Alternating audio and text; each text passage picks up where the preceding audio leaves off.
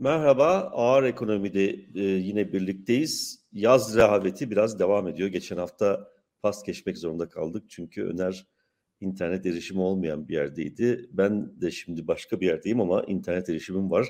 O yüzden e, internetten yapalım dedik. Bir de zamanı uyduramadığımız için kayıt yapıyoruz. Yani çarşamba günü değil bir önceki gün e, çektik bu programı. E, bugün aslında konuşacak tabii gündemdeki konuları bir parça ele alalım istedik. E, bu en son programı yaptığımızdan bu yana bir işsizlik oranı açıklandı. Orada çok önemli bir farklılık yok. Yani işsizlik oranında mevsimlerde mevsimsellikten arındırılmış işsizlik oranında da bir düşüş var. 9,5'a kadar gerilemiş durumda dar tanımlı işsizlik oranı. Ee, diğer işsizlik oranlarında da %20'nin üstünde en geniş anlamdaki işsizlik oranı. Diğerleri de aralara serpilmiş durumda. Hepsi hemen hemen e, benzer trendleri devam ettiriyorlar. Ee, şöyle biraz detaya bakınca niye bu düşüş gerçekleşmiş diye e, merak ettik. Ee, bir parça şeyden iş gücünden çekilme artmış. Yani normalde kadınların iş gücüne girdiği bir yani tarımsal faaliyetle birlikte daha çok iş gücünde gözüktükleri bir e, döneme girdik ama toplam iş gücü 150 bin kadar azalmış. İstihdamda küçük bir artış oluyor. Dolayısıyla işsizlikte de bir düşüş işsiz sayısında da bir düşüş olunca işsizlikte böyle e, 9.5'a varan onun altına uzun zamandır ilk defa onun altına düşmüş gözüküyor. Fakat bütün bu rakamlar için bir kez daha çok güçlü bir e, istatistiki sapma olasılığı olduğunu söyleyelim. Çünkü örnek hacmi yetersiz, örnek hacmi yetersiz ve biz e, bu örnek hacmine özgü standart açıklamaların dışındaki hata yapısını tam olarak bilmediğimiz için ve TÜİK de bize aralık tahmini e, hesaplayıp vermediği için gerçek anlamda ondan 9.5'a düşüş bir düşüş müdür değil midir emin olamıyoruz. Dolayısıyla ama muhtemelen bir dar işsizlik tanımında bir e, seyirde büyük bir değişiklik olmadığını e, söyleyebiliriz. Bütün yapısal problemler devam ediyor. Ekonomide de bütün yapısal problemler devam ediyor. Yapısal problemler yokmuş gibi davranan bir iktidarımız var. E, şimdi buradan kaynaklanan bir dizi e, problemle karşı karşıyayız. Yani kamuoyunun çok konuştuğu konular genelde bunlar. E, istersen Öner sözü sana bırakayım ondan sonra devam edelim. Sen ee, daha yakından takip ediyorsun bana göre şu an için. Evet, enteresan şeyler oluyor. Hem muhalefet kanadında hem iktidar kanadında iki tarafta da bir kriz var. Yani seçim e, e, seçimin hemen arkasından sanki e, bu değişim ihtiyacı sadece muhalefette varmış, sadece CHP'de varmış gibi bir izlenim ortaya çıktı. Doğal olarak e, e AKP seçimi kazanan taraf olduğu için sanki her şey güllük gülistanlıkmış gibi e, bir e, algı da e, oluştu. Ama e, aynı değişim ihtiyacı AKP'de de var. AKP'nin liderlik kadrolarında da var. Ve daha da ileriye giderek genel olarak siyaset yapma, siyaset kurumunda e, Türkiye'de bir değişim ihtiyacı var. 2001 e, yılında yaşadığımız e, tarzda e, bir dönüşme ihtiyacımız var. Çünkü bunun e, bu değişim ihtiyacı ekonomik sıkıntılar olarak bizim karşımıza çıkmakta ve bu değişime direnen iktidarlar ve değişime direnen e, muhalefetin bir bütün olarak bu direnci de e, toplumun üzerine ciddi bir maliyet e, yüklüyor. E, neden böyle söylüyorum? Bu seçim dönemi içerisinde öncesinde de başlamıştı bu maliyetler ama seçim dönemindeki e, siyaset yapma tarzı iki tarafın bu siyasi siyaset kurumunun bizi getirdiği nokta itibariyle böyle bir siyasete mahkum etti. Böyle söylemlere bizi mahkum etti ve onun neticesinde ortaya çıkan bir ekonomik portreyle karşı karşıyayız.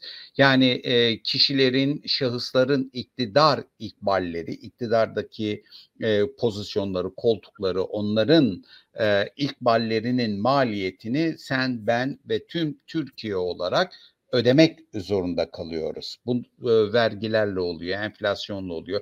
Bunlar tepeden inme, işte dış güçlerin veya ne bileyim ilahi e, güçlerin yarattığı e, güçlükler değil, sorunlar değil. Bunlar belli yanlışların, belli ekonomik yapıdaki iyiye gitmeyen bir takım problemlerin neticesidir. Dolayısıyla bir iktisatçı olarak bunu ifade etmek isterim ki bu enflasyon ve bu ekonomik e, güçlükleri sadece bir takım ekonomik teorilere, ekonomik referanslara bakarak halledebilmenin e, zorlu zor olacağını iddia ediyorum ve bu e, problemleri çözebilmenin birinci e, yolu ekonomik e, siyasetin ve ekonomideki karar süreçlerinin değiştirilmesi, yapısal olarak değiştirilmesinin gerekli olduğuna inandığımı da ifade etmek isterim. Yani yapısal reform.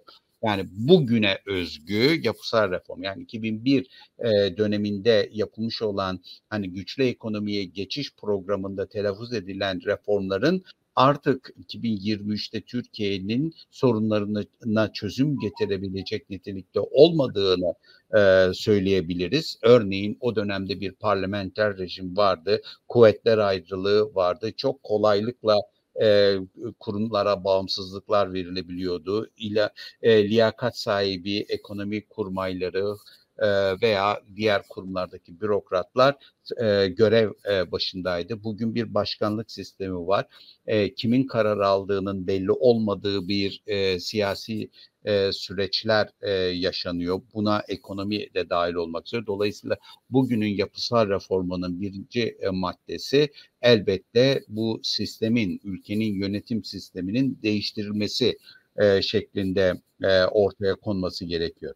Şimdi e, bu zorlukları tabii ki bu süreçlerin e, zorluklarını vatandaş çekiyor e, dedik. E, Sayın Hocam iki hafta e, belki de üç haftadır yayın yapamıyoruz. Ben Karadeniz bölgesindeydim. Ordulu olduğum için oraya gittim. Dolayısıyla şehrinde ve kırsalında internet altyapısı yok. Dolayısıyla Almanlar bizi kıskanıyor. Çünkü Almanlar e, sabah akşam internette kafalarını meşgul edecek dünya işleriyle uğraşıyor.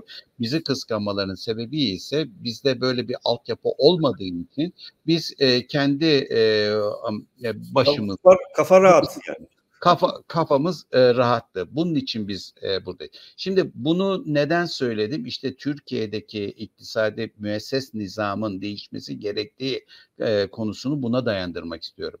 Bu ülkemizdeki e, dün itibariyle Türk Telekom e, verdiği hizmetlere yüzde yetmiş oranında zam yaptı. Sen yurt dışındasın, dolayısıyla bu zamdan bir habersin. Dolayısıyla bu e, zam Türk Telekom'un altyapıya getirmiş olduğu bu zamlar diğer e, servis sağlayıcıların bu e, altyapı üzerinden e, müşteri e, müşterisi, müşterilerine servis sağlayan kurumları da e, şey yapacaktır, etkileyecektir. Onların da maliyetleri artacaktır. Ben e, bir ay boyunca e, e, dışarıda bak yurt dışındasın sen internet e, sorunu çekmiyorsun. E, ben e, ayın başında da yurt dışında başka bir ülkedeydim. Orada da e, internet bağlantısında herhangi bir sıkıntım yoktu ve çalışabiliyordum fiziki olarak. Ne zaman ki Türkiye'de İstanbul dışındaki bir bölgeye geçtim, fiber altyapının olmadığı yerlere e, geçtim. İnternet altyapısında sıkıntı yaşamaya başladım. Yaklaşık bir ay boyunca internetten uzak kalma e, kaldım. Hadi bu e, erişim güçlüklerini bir tarafa bırakırsan e, bunun maliyetleri yani bu işlerin bu zahmeti e, benim sırtımda. Dolayısıyla ben bu ilgili e, şirketlere para ödedim hem de hatırı sayılır para ödedim ama bunun karşılığında bir hizmet almadım. Resmen dolandırıldım. Kimdir bu hizmetler? İki tane devlet kuruluşu. Bir tanesi özel görünümlü e, kuruluş, diğeri ise bizzat daha önce satılıp sonra tekrar dev e, alınan Türk Telekom'u e, bahsediyor. İkisi de varlık fonu kapsamında olan e, şirketler. Dolayısıyla devletin e, yöneticileri, ülkenin yöneticilerinin bunların yöneticilerine atadığı, yönetim kurulu üyelerine atadığı işletmeler.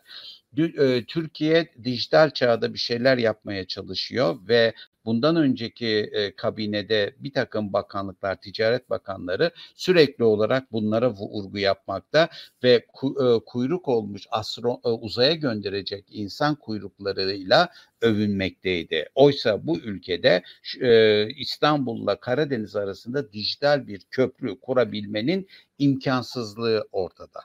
Böyle bir ortamda biz uzaya e, işte adam göndermenin yollarını e, arıyoruz. İşte teknofestler yapıyoruz. Millete maketleri göstererek orada değil mi? Maket uçakları göstererek e, insanlara e, bir takım e, söylemlerle, beka söylemleriyle, hamasi söylemlerle teknoloji lideri olduğumuz alanlarda e, yalan söylemiş oluyoruz ülke e, belli ölçülerde bir takım konularda teknoloji alanlarında ilerleme ilerleme kaydetmiş durumda. Ancak bu teknolojik ilerlemeyi tabana yayma konusunda son derecede e, başarısız e, bir noktada. Üstelik bir başka realitede benim bulunduğum ildeki belediye başkanı da bu teknoloji şirketlerinden birisinin yönetim kurulunda e, idi ve bu yönetim kurulunda hem belediye başkanı olarak e, bulunması ve burada da kayda değer ve çok cazip bir e, huzur hakkını e, alıyor olması bir süre önce de ciddi tartışmalara neden olmuştu. Şimdi e, bu insan hadi her şey bir tarafa siyasi mütalalar, siyasi motivasyonlarla en azından o şirketin altyapısını kendi liderliğinde, kendi belediye başkanlığını yaptığı ilin e, sattına e, yayabilir. Buradaki yatırımlarını teşvik edebilir ve bundan siyasi bir çıkar elde edebilir. Adam öyle bir e, noktada ki buna bile tenezzül etmiyor. O kadar emin hani seçimlere girecek e, parasını bastırırız, e, e, kazanırız seçimleri e, diyebilecek noktaya gelmiş. Dolayısıyla bunların hepsini e, sadece ben değil bütün Türk vatandaşının protesto etmesi lazım. Böyle bir altyapıyla istediğiniz kadar siz köprü yapın, istediğiniz kadar betona e, bina betondan bina yapın, yol yapın. Bunlar 1950'lerde 70'lerde kaldı. 21. yüzyılın otoyolu dijital otoyollarıdır. Dijital altyapıdır ve bunun ivedilikle geliştirilmesi ve ülke sattığında iyileştirmesi zaruridir. Bunu e, bu şekilde ifade edeyim. Bunun yapılmama sebebi de işte Türkiye'deki bugünkü müesses nizamın ülkenin gerçek ihtiyaçları konusunda tam bir e, e, fikir sahibi olmaması ve fikir sahibi olmadığı için de kaynak dağılımında e, yanlış kaynak dağılımını tercih etmesi. Ama diyebilir insanlar efendim işte yol su elektrik şeklinde altyapı yatırımlarında siyasetin finansmanı daha kolay oluyor. Bilemem. Yani e, o da ayrı bir konu. İleriki e, dönemlerde bunu konuşmamız lazım. Türkiye'de ben bilmiyorum siyaset nasıl finanse ediliyor. E, kimisinin işte herkesin söylediği, iddia ettiği bir takım şeyler var. E, son zamanlarda Sayın Cumhurbaşkanımız da mesela sanırım dün akşamda yaptığı bir konuşmada paranızı e, işte vatandaşın altınını dövizini, yastık altındaki birikimlerini sisteme sokmasını e, istedi e, bir konuşmasında. Bunu zaman zaman yapıyor Sayın Cumhurbaşkanımız. Çünkü e, doğal olarak gömülenmiş olan servetler, tasarrufların ekonomiye etkisi olmaz. Ekonomide gelir yaratımına etkisi olmaz. İstihdam e, yaratmaya etkisi olmaz. Ancak burada şöyle bir soru da var. Türkiye ekonomisinin içinde bulunduğu durum ve siyaset kurumunun içinde bulunduğu durum göz önüne alınırsa bu parayı ben sisteme e, dahil ettiğim zaman, bankacılık sistemine emanet ettiğim zaman, hükümete emanet ettiğim zaman bunlar gerçekten istihdama, gelir artışına ve ülke refahına katkıda bulunacak mı? Yoksa bu şekilde siyasi e, iktidarın e, bu e, günlerde içinde bulunduğu e, finansman krizini özellikle de bir e, ciddi onlar açısından ciddiye alınan bir seçime giderken karşı karşıya kalınan bir e, ekonomik krizi, kaynak krizini giderme fonksiyonu mu e, görecek? Eğer böyle bir e, durum söz konusu ise o zaman siyasetin finansmanı gerçekten ciddi bir problem ve e, böyle bir e, durum varsa Sayın Cumhurbaşkanı'nın daha net, daha şeffaf bir şekilde kampanyalarına e, bağış kabul etmesi, bağış çağrısında bulunması bunun yerine çok daha ahlaki, çok daha etik bir çağrı e, olacaktır diye düşünüyorum. İstersen e, burada evet, ben, ben e, durayım. E, evet. Söyleyeceklerim var çünkü. Ben bir genel e, değerlendirme yapacağım bir atıfla birlikte. Bu değerlendirme hem senin konuştuklarını hem de birazdan konuşacaklarımızın aslında tamamını e, kapsayan bir şey. Şimdi e, önümüzdeki ay birikimde bir e, çeviri makale yayınlanacak. Meşaroş'un, İstvan Meşaroş. E, 2017'de kaybettiğimiz bir e, felsefeci İngiltere'de yaşıyordu. Macaristan kökenli. E, yapısal kriz, yapısal çözüm gerektirir başlıklı bir şeyini, söyleşisini e, çevrildi. Ben de ona bir ön yazı yazdım. Şimdi aslında bu yapısal sorun, yapısal çözüm gerektirir. Tabii meşaroş anlamında baktığımız zaman küresel ve kapitalizmin e, bütünselliği, bütünsel yapısı için söylenmiş bir laf. Fakat oradaki metodolojik yaklaşımı e, böyle çok e, basitleştirerek anlatacak olursam aslında bugün nasıl bir problem yaşadığımızı da belki daha kolay e, kavrayabiliriz diye düşünüyorum. Şimdi orada e, kendine özgü bir jargonu var tabii şeyin bir felsefeci de olmasının verdiği e, bir e, durum bu, getirdiği bir durum bu. E, metabolizmaya yani meta, toplumsal yapıları da metabolizmaya e, benzeterek analiz ediyor. Marx'tan gelen bir şey bu. Yani metabolik kavramı Marx'tan gelen bir şey. Şimdi şöyle bir e, şey söylüyor. İki kriz krizleri iki türe ayırıyor. Bir tanesi konjonktürel kriz, bir tanesi yapısal kriz. Konjonktürel kriz derken tabii bu konjonktürel krizlerin sonuçları çok yıkıcı olabilir bilmem ne falan filan ama sistem içi e, çözüm bulmak mümkündür diyor. Ama yapısal kriz belki şey kadar e, konjonktürel krizlerdeki kadar şiddetli gözükmeyebilir. Yavaş yavaş sanki böyle hani her şey aşağı yukarı yolundaymış. Küçük bazı sıkıntılar varmış gibi gözüküyor ama e, şey aslında sistemin içerisinde çözülebilecek bir kriz değildir diye e, bakıyor. Şimdi metabolizma şeyini alacak olursak metabolizma sonuç itibariyle e, bir dizi ögenin aslında e, bütünsel bütünlük içerisinde birbirini etkileyen yani bir karşılıklı etkileşim var. E, dışsal koşullarda çok etkili çünkü oradan enerji alıyor, oraya atık bırakıyor bilmem ne falan filan. Yani sonuçta metabolizmanın aslında bir de büyük çevre içerisinde e, tanımlanması gerekiyor. Şimdi burada mesela insan metabolizmasını alalım. E, kalbin bir vücuda ihtiyacı var. Vücut her vücudunda bir kalbe ihtiyacı var aslında. E, diyelim ki kalpte bir damar tıkandı değil mi? Bu çok şiddetli bir krizdir aslında. E, çünkü yeterince çabuk önlem alınmazsa ölüme götürür. Ama e, diğer organlarda bir problem olmadığı için oraya bir stent taktığınızda yani bir sistem için müdahaleyle e, bu büyük krizi çözebilirsiniz. Fakat şöyle düşünelim. Aynı anda bütün organları etkileyen bir şiddetli şey varsa, e, kriz durum varsa mesela her tarafı sarmış bir kanser. Üstelik bu kanser her tarafı sararken o da evrimin e, yanlış yönde ilerleyen bir evrim gibi değerlendirilebilir. Benim uzmanlık e, alanım olduğunu söylemeyeceğim ama hani iyi iyi bir okuyucu olarak konuşuyorum.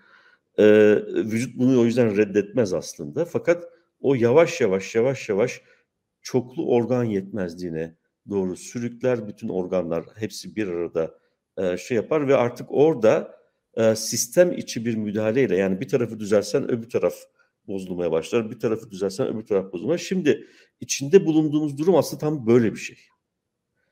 O yüzden her taşın altından aynı bir aynı tür bir krizle karşı karşıya kalıyoruz. İktisat diyoruz. İktisatta e, bir sürü kriz var. E, işte döviz artıyor, enflasyon var. Enflasyonu çözsen bu sefer başka taraflar e, da problem çıkmaya başlıyor. Bu bütünsellik sadece ekonomiyi kapsayan kapsamlı bir program alsan, program uygulamaya kalksan bu sefer diğer işte hukuktu, demokrasi problemleriydi, siyaset yapma sorunlarıydı. Bunların hepsi böyle. Mesela siyasete değin, değinmedik ama belki ileride değiniriz. Bu siyasetin finansmanıyla da e, sınırlı kalmayacak. Ben Türkiye'de siyaset yapmanın kanallarının bilinçli olarak kapatıldığını ve muhalefetin de buna razı olduğunu e, düşünenlerdenim. Yani e, çünkü siyaset yapmanın iki tane temel kanalı var. Birisi bunu biraz şeyde konuştuk galiba. E, sen Karadeniz'deyken bir korsan ağrı ekonomi yaptım ben tek başıma. o zaman mıydı yoksa başka bir program? Neyse. E, sivil toplum e, kanalıdır değil mi? Sonuç itibariyle aslında siyasetin esas taşıyıcı noktası orasıdır. Çünkü herkesin e, söz söyleyebileceği, herkesin iradesini beyan edebileceği çok sayıda kanal vardır. Bu kanallarda da bu irade beyan etmenin çeşitli yöntemleri vardır. Yürüyüş yaparsın, görüş açıklarsın, işte eylemlik, çeşitli eylemlikler gerçekleştirirsin falan. Bu yolla da e, o iradenin yeteri kadar çoğunluk oluşturduğu e, durumlarda o iradenin gerçekleşmesi e, sağlanır. Yani sonuçta çok kaba ve geniş tanımla siyaseti e, böyle ele alabiliriz. Şimdi buraya baktığımızda burası iki kanaldan çökertilmiş durumda. Bir tanesi bir sermaye girdi. Bu Amerika'da özellikle üçüncü sektör, third, third sektör diye geçen hikaye yani sivil toplumun kendisini piyasalaştırdı. Halbuki orası tanım itibariyle kamusal bir alandı. Değil mi? Sonuçta e, sermayenin girdiği yerde bu tür bir çürümeyle karşılaşıyoruz. Piyasalaşınca da iş e, tamamen rayından çıktı. İkincisi bu piyasalaşmaya uymak istemeyen aktörlerde ise aktörlere karşı ise seçmeli ağır bir şiddet uygulanmaya başladı. Yani mesela Osman Kavala'nın hapsedilmesi öyle hani rastgele bir intikam duygusu ya da şu bu falan değil. E, bu e, total saldırının e, önemli bir ayağı olarak e, değerlendirilmesi gerekir diye düşünüyorum. İkinci kanal siyasi partiler, siyaset yapmanın. E, siyasi partileri de artık bu son e, tartışmalarda çok ayyuka çıktı. E, siyasi partiler aşağı yukarı şöyle çalışıyorlar. Yani seçimden seçime gelip seçmenden e, oy isteyip işte e, sonrasında ne olacağı meçhul çünkü oy isterken konuştuklarıyla iktidara gel iktidara aldıklarında yaptıkları arasında da bir e, farklılık oluşuyor. E, dolayısıyla böyle bu yapılara ve bu tartışmalara baktığımız zaman bende şöyle bir izlenim oluştu. Ortada bir müşteri gibi algılanan seçmen var. E, bu müşteriye hizmet veren, iş gören niteliğinde vekiller ve işte çeşitli siyasi aktörler var. Siyasi partilerde e, bu business'ın gerçekleştiği mekanlar, sirk belki de bilmiyorum öyle bir yapıya dönüştüler. Yani dolayısıyla e, si, siyasi partilerin Türkiye'de siyaset yapmaktan e, vazgeçtiği, e, muhalefetin de buna rıza gösterdiği, iktidarın bu durumdan mutlu olduğu, zaten bu e, yarı başkanlık diye e, prezente edilen Cumhurbaşkanlığı sistemi esas itibariyle bunun e, tırnak içinde hukuki zeminini oluşturmak üzere. Yani hukuksal olmadığı, hukuki bir yönü olmadığı için tırnak içinde diyorum ama e, e, hani kurallarını diyelim e, koyduğu bir e, düzen aslında. Yani siyasetle siyasetsizleştirmenin e, ortaya koyduğu bir düzen. Tabii bunun bir iktisadi altyapısı var. Bu iktisadi altyapısı da programda da zaman zaman üzerinde durmaya çalışıyoruz. E, toplum özellikle giderek bir rant toplumu haline e, dönüşmeye başladı ve bu rant toplumu haline dönüşünce e, bu bizim bildiğimiz kapitalizmin e, taşıyabileceği bir e, durum olmaktan çıktı. Bununla ilgili de çok sayıda e, emare gözlemlemek mümkün aslında. Dolayısıyla bu gözlemlediğimiz emareler arasında işte ne bileyim daha önce de e, şey yapmıştık yani finans sektöründen e, konut sektörüne, konu, işte teknolojinin girdiği her alanda e, bu tür rantların önemli miktarlarda biriktiği e, gözlemleniyor. Dolayısıyla bu bu bu bakış açısıyla meseleye yaklaşacak olursak eğer gerçekten son derece önemli bir yapısal problemle karşı karşıyayız ve bu yapısal problemde e, yapısal bir çözüm gerektiriyor. E, diyeyim aslında ben yine devam etmek üzere günlük konulardan sözü sana bırakayım. Evet hocam. E, malum e, bu ülkemizin altyapı problemleri devam ediyor. Dolayısıyla her konuda olduğu gibi e, hani siyaset yapımız, iktisadi karar süreçlerimizde, hukuk yapımızda aslında e, bir e, karar noktasına geldik herhalde yapısal e, değişiklik. Evet e, pansumanlarla da olmayacağı bunun e, çok açık. Şimdi son zamanlarda zaten bozulan makroekonomik dengeler daha önce de tahmin ediyorduk ve söylüyorduk. Dengeleri or, e, tekrar tesis etmek için e, Sayın Mehmet Şimşek Beyefendi e, bir takım tedbirleri devreye soktu ve bunun e, sonucunda da ekonomide e, e, kamuoyunun ya da vatandaşın harcanabilir gelirleri azaldı. E, gözle görülür bir şekilde azaldı ve iktidar da e, aslında e, ücret ama gelirler politikasıyla yaptığı memur zamlarıyla, askeri ücret zamlarıyla emeklilere e, vermeye çalıştığı ücretlerle de e, bunun e, ekonomide yaratacağı etkileri hafifletmeye çalıştı. Doğal olarak zaten mantık gereği eğer siz bir makro dengeyi tekrar tesis etmek istiyorsanız verdiğinizden daha fazlasını almanız lazım. Hani vardır ya Oğuz Aral'ın meşhur karikatürü hani kaşıkla verir kepçeyle alır falan diye. Aslında e, e iktidarın yapması gereken makro te, e, e, dengeleri tesis etmek için e, kaşıkla verip e, kepçeyle alabilmektir. Nitekim bu yapıldı. Önce e, vergiler arttırıldı e, ama yetersiz düzeylerde kalan ücretler bunu takip etti ve e, bir şekilde verilen e, ücret artışları da bu zamlarla birlikte ortadan kalktı. Enflasyonu zaten e, durdur, e, durdurulamıyor. Önümüzdeki e, Ağustos'un üçünde biz e, bunu çok açık göreceğiz. Yüzde onlar civarında aylık enflasyonları e, tekrar e, görme ihtimalimiz var. Ona mı çıkar ona emin değilim ama e, yani yüzde beşlerin üzerine e, çıkmadığı takdirde e, pek ikna edici bir durum e, olmayacaktır e, TÜİK açısından.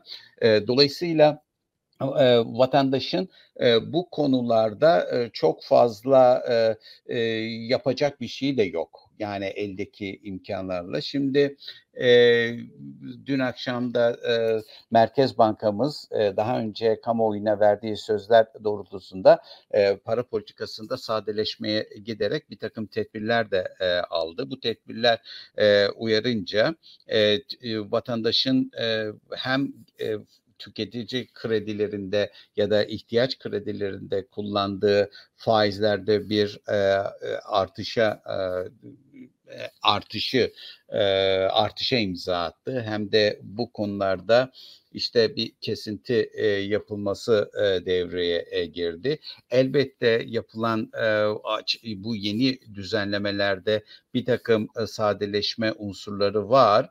E, nedir bu? İşte tahvil alabilme değil mi? Hazine tahvili alabilme zorunluluğu falan getirmişti. O zorunluluklarda birazcık e, seçici bir şekilde e, gevşeme yaratmış ama devam eden e, bir durum da e, hala var. Yani bir taraf taraftan siz faizleri düşük tutuyorsunuz e, ki düşük tutulması likiditinin genişlemesi anlamındadır. Yani kredi hacminin geniş tutulması anlamına gelir ama e, bu tip makro ihtiyati tırnak içerisinde tedbirlerle de e, siz e, kredi genişlemesinde e, önüne alıyorsunuz. O zaman ben bu düşük faizi niye yapıyorum?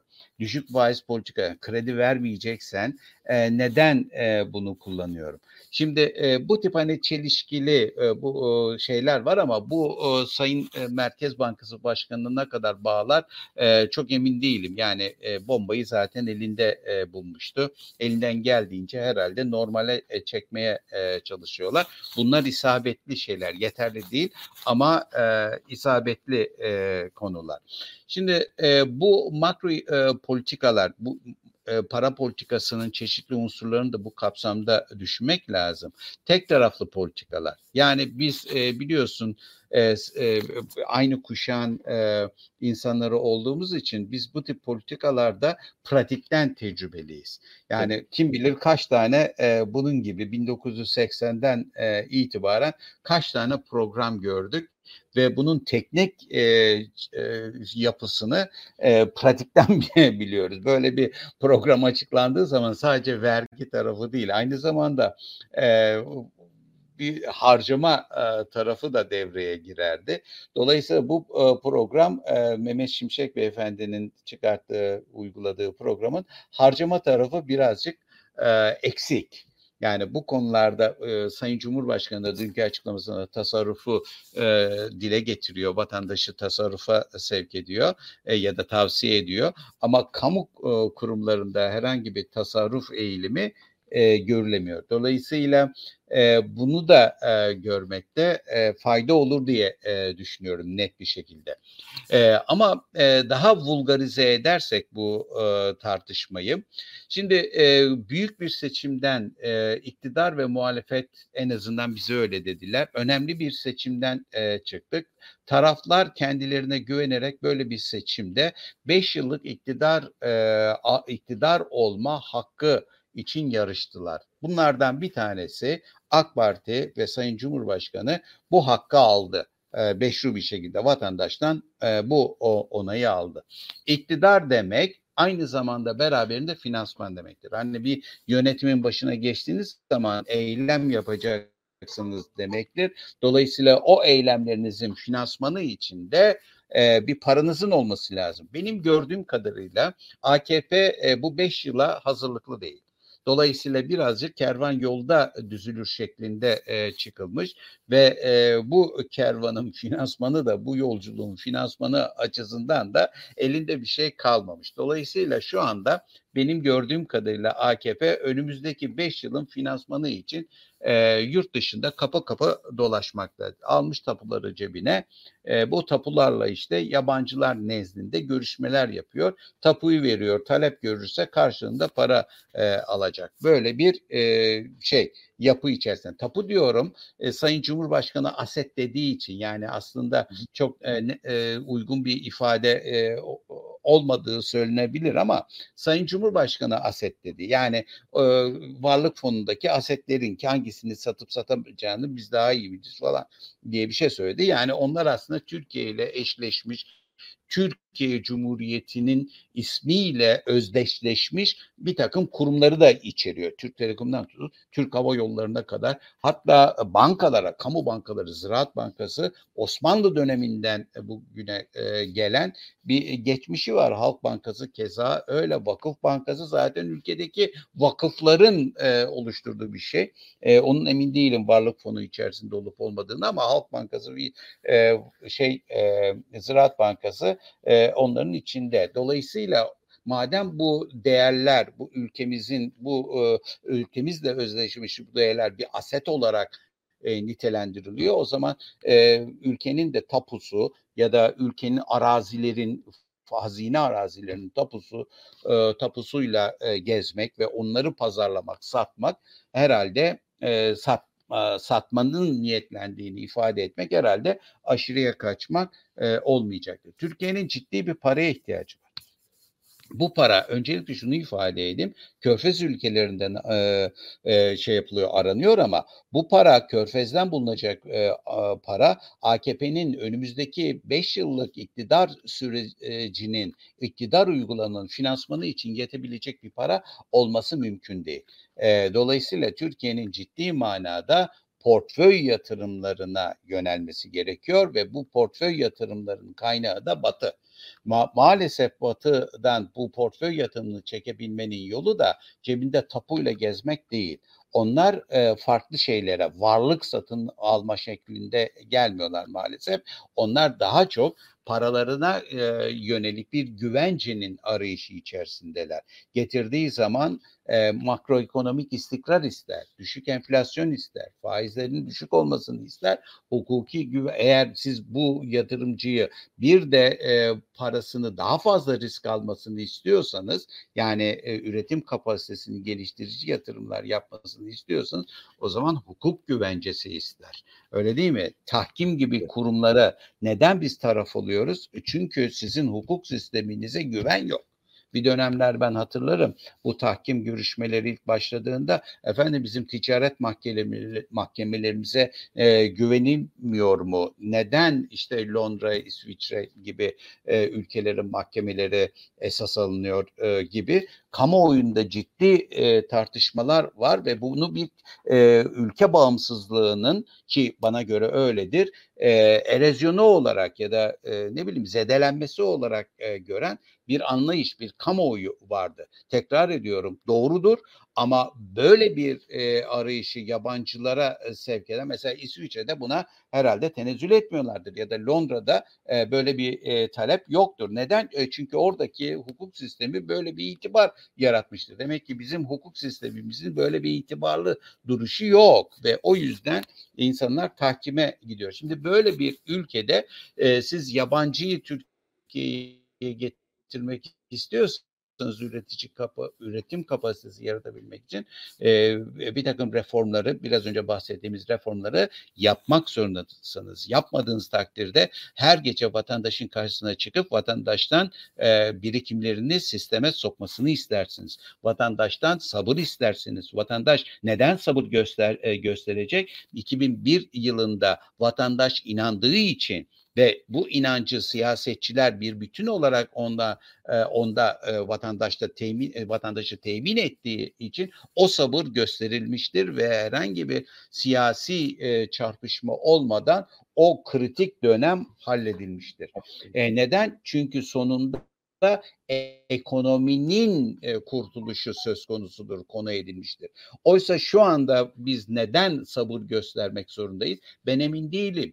Yani göstereceğim sabır AKP'nin bir sonraki seçimi kazanması için gerekli kaynakları e, cebimden, kaynakların cebimden gitmesine rıza göstermek midir? Yoksa Türkiye Cumhuriyeti ekonomisinin ve Türk halkının e, refahını tesis edecek bir yönetimin yani bir partisel ikbalin desteği anlamındaki bir sabır mıdır? Yoksa bir ülkenin bütününün ve bir e, ülkenin bekasına destek anlamında bir sabır mıdır?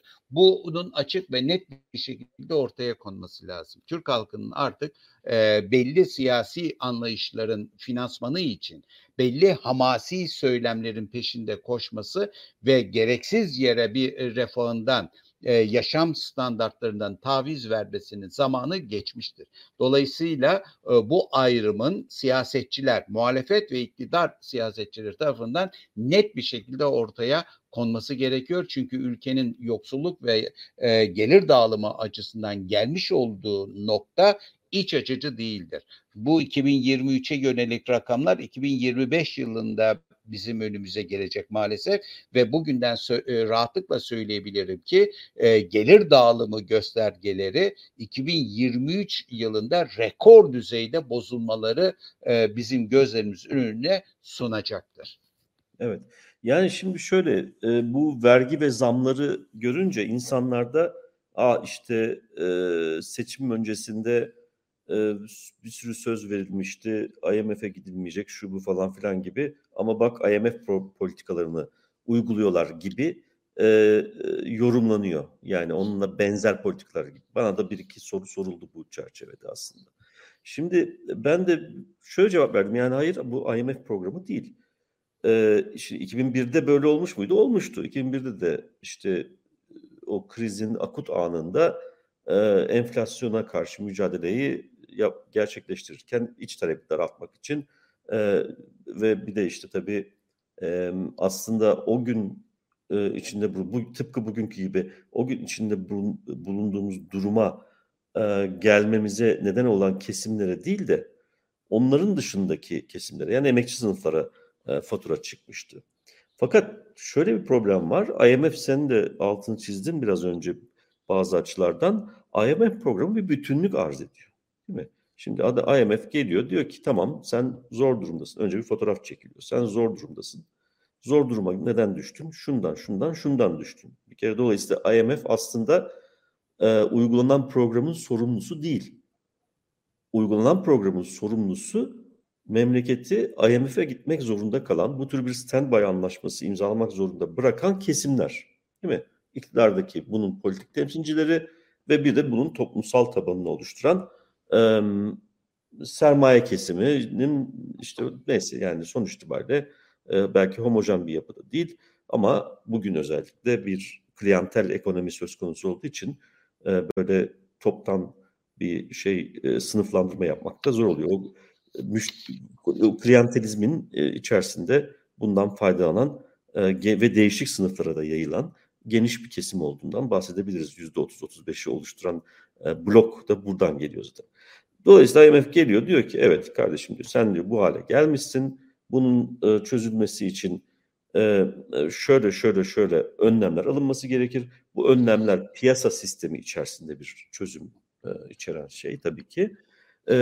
Bunun için şöyle bir finansmana ihtiyacım var. Ben sana bu finansmanı ucuz bir şekilde sağlarım. Gerçekten şu anda da aslında IMF'in sağlayacağı finansman dünyada bulunabilecek en ucuz e, finansman olacaktır.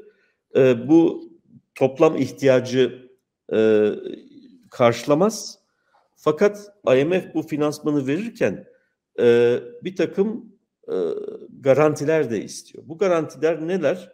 Aslında yani bizim de şu anda pek çok açıdan talep ettiğimiz kadar bir şeffaflık olsun, iki ort, işte e, kurumlar çalışsın, e, üç öyle bir yalan dünya e, etrafında bir şey olmasın değil mi? Yani e, ortaya çıkan istatistiklerden tut e, verilen sözlere kadar her şey büyük bir yalanın parçası haline dönüşmüş durumda ki bu yalan dünyanın önemli aktörlerinden bir tanesinde ana muhalefet olduğunu da öğreniyoruz son zamanlarda.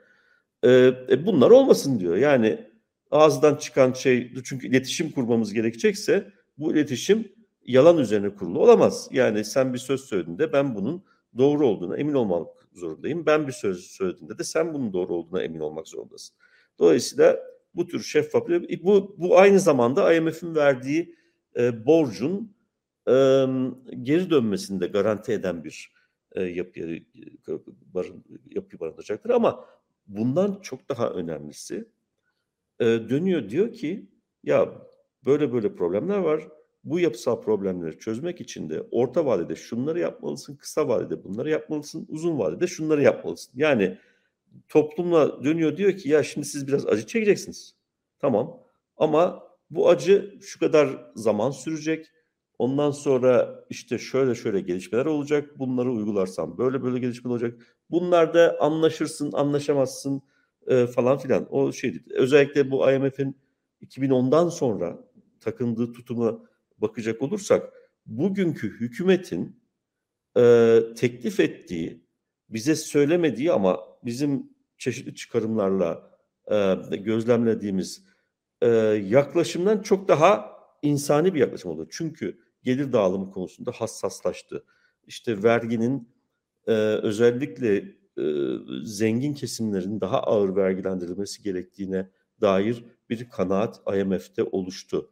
E, dolayısıyla bu yeni ortaya koyduğu programlar e, e, bu eksende olacaktır. Yani burada faturayı e, bu klientelizmin parçası olan ve ülkeyi bugünkü duruma getirirken büyük rant ve ranta dayalı büyük çıkarlar elde eden kesimlerin ağır bir şekilde vergilendirilmesi ve bir daha bunun yapılmasının yolunun kapatılmasını içeren bir program olacaktır tahminen konuşuyordu. Yani IMF'in yazdıkları, çizdikleri makalelere e, falan baktığımız zaman e, bunu anlıyorum. Dünya Bankası da çünkü benzer hassasiyetler taşıyor. Özellikle eşitsizlikler konusunda. E şimdi bu hükümet bunu şeytanlaştırıyor bu yaklaşımı. Ama yerine koyduğu bu yaklaşımdan e, memleket bizim insanımız zarar görecek. Ben dolayısıyla bu insanımın zarar görmesini istemiyorum. O yüzden IMF'e gitmiyorum. Onu şöyle şöyle koruyacağım gibi bir durum var? Hayır. Çünkü IMF'in en başta e, yaptığı büyük hasara yol açan uygulamaları yani işte zamlar ve vergileri e, en adaletsiz şekilde değil mi? E, özellikle bu e, mesela borsadaki kazançların vergilendirildiğini duyduk mu biz? Yok. Borsada yatırım yapan e, yine kazancını vergisiz bir şekilde elde ediyor. Es, e, kurumsal bir sürü e, nedir yani şirketler açısından bir sürü kaçak imkanı var. Onların tıkandığını mı gördük? Yok. Yine efektif vergilendirmeye bakacak olursak e, şirketler açısından aslında onların da önemli bir vergi ödemediğini görüyoruz. E peki zenginler mi vergi ödemeye başladı? Ekstra bir servet vergisi mi kondu? Bir kereye mahsus ekstra bir e, yüksek gelirlerin vergi mesela vergi dilimlerinde artış yaratıp da e, o yukarıdaki daha yüksek gelirli insanların daha çok vergilendirilmesi mi sağlandı? E, fonksiyonel gelirlere bağlı olarak bir vergi mi konuldu? Hayır. E, ne, yapıl ne yapılıyor? IMF'in bile bugün artık önermekten vazgeçtiği insafsız bir KDV artışı sağlandı. Yani yüzde yirmilere varan KDV, yüzde yirmiyi geçen KDV artışları. İşte bunun yanı sıra ÖTV artışları, bilmem ne falan. Ee, bazı şeylerde, sektörlerde e, doğrudan doğruya artık piyasayı e, ortadan kaldırmaya dönük sayılabilecek. Çünkü sonuçta sen e, piyasada oluşan fiyatın yüzde yirmisini, yirmi beşini vergiyle şey yapıyorsan o piyasada fiyat oluşuyor demek değildir ki. O fiyatı da sen belirliyorsun demektir hükümet olarak. E, ücretleri sen belirle, fiyatları sen belirle. E, buna da serbest piyasa ekonomisi. Yani bunu artık bu, bu, bu yalandan da bir vazgeçsinler e, ve bunun IMF programıyla bir alakası yok. Bu doğrudan doğruya vahşi kapitalizmin en ağır e, uygulamalarından bir tanesidir ve bunun hedefinde de özellikle bugüne var, varmamıza neden olan e, kesimler değil, doğrudan doğruya bunun mağduru durumundaki insanlar vardır. Artık Türkiye'de e, yaşamak, e, geçinebilmek büyük bir maharet istemektedir, gerektirmektedir ve bunu elde gerçekten e, bu hükümetin e, giderek ağırlaştırdığını görüyoruz. Tabii e, nasıl halen bu kadar yüksek bir oy tabanına sahip oluyor meselesi ayrı bir konuda belki baş başına bir program yapmamızı gerektirecek kadar geniş bir konu. O yüzden buna sadece değinip geçiyorum. Ee, ben çok bunun üzerinde çok fazla bir şey söylemek istemiyorum. Bir konu e, e, dışında e, zaman zaman kamuoyundan bana tepkiler de geliyor. Yani hiç mi iyi bir şey yok e, bu ülkede? De ben de şunu e, söylemek istiyorum. Elbette iyi şeyler vardı. Bundan birkaç yıl önce sen de ben de bizim gibi başka iktisatçılar da Türkiye ekonomisiyle ilgili iyi şeyleri dile getirebilecek imkanları vardı. Vatandaşın da bunları dinleyebilme imkanları vardı. Ancak hiç kimse bunları dinlemedi. Yani Türkiye ekonomisinde bu uyarıları kimse ciddiye almadı ve e, seni de beni de ve bizim gibi birçok iktisatçı da iktisatçıyı da vatandaş hem yetkililer hem de vatandaş vatan haini, e, mandacılık e, ve e, teröristlik e, bunun gibi birçok e, ipe sapa gelmeyen sıfatlarla nitele, e, nitelendirdi. Dolayısıyla biz e, hem akademisyenler olarak hem iktisatçılar olarak en azından iktisadi gelişmeler hakkında görevimizi yaptık diye e, düşünüyorum ve bundan sonra e, ben şahsen ne konuşacaksam konuşabileceksem e, çok fazla e, şey göremiyorum. Yani Türkiye ekonomisi e, açısından ve Türkiye ekonomisinde şu anda alınan kararların Türk toplumunun geneli e, gelenini kapsayacak nitelikte ve problemleri çözebilecek nitelikte kararlar olmadığını e, görüyorum. Sadece belli bir kesimin menfaatleri ve belli bir kesimin e, ikbali e, amacını, ikbalini sağla, e, sağlamlaştıracak e, yama tedbirler e, olduğunu e, görüyorum ve e, bu yamaları e, e, sistem gidebildiği ölçüde, ekonomik gidebildiği ölçüde de e, yapmaya devam edeceklerini e, görüyorum. Bu da beni ister istemez karamsarlığa, Türkiye ekonomisinin geleceği açısından karamsarlığa e, itiyor. Dolayısıyla bunun aksini görmediğim e, sürece de maalesef e, bizlerin yapabileceği yorumlar e, çok iyi e, e, şeyle mesajlar e, Türkiye'nin geleceği e, açısından içermeyecektir diye de e, düşünüyorum. Yani bizden kaynaklanmıyor bu. E, bizim yorumlamaya çalıştığımız ekonomik e, yapıdan e, kaynaklanıyor. Gerçekliği kendisi böyle yani. Evet. Evet, öyle. Ee, peki o zaman herhalde burada duruyoruz. Ee, önümüzdeki hafta stüdyoda görüşmek dileğiyle diyelim. Hoşçakalın. Hoşçakalın.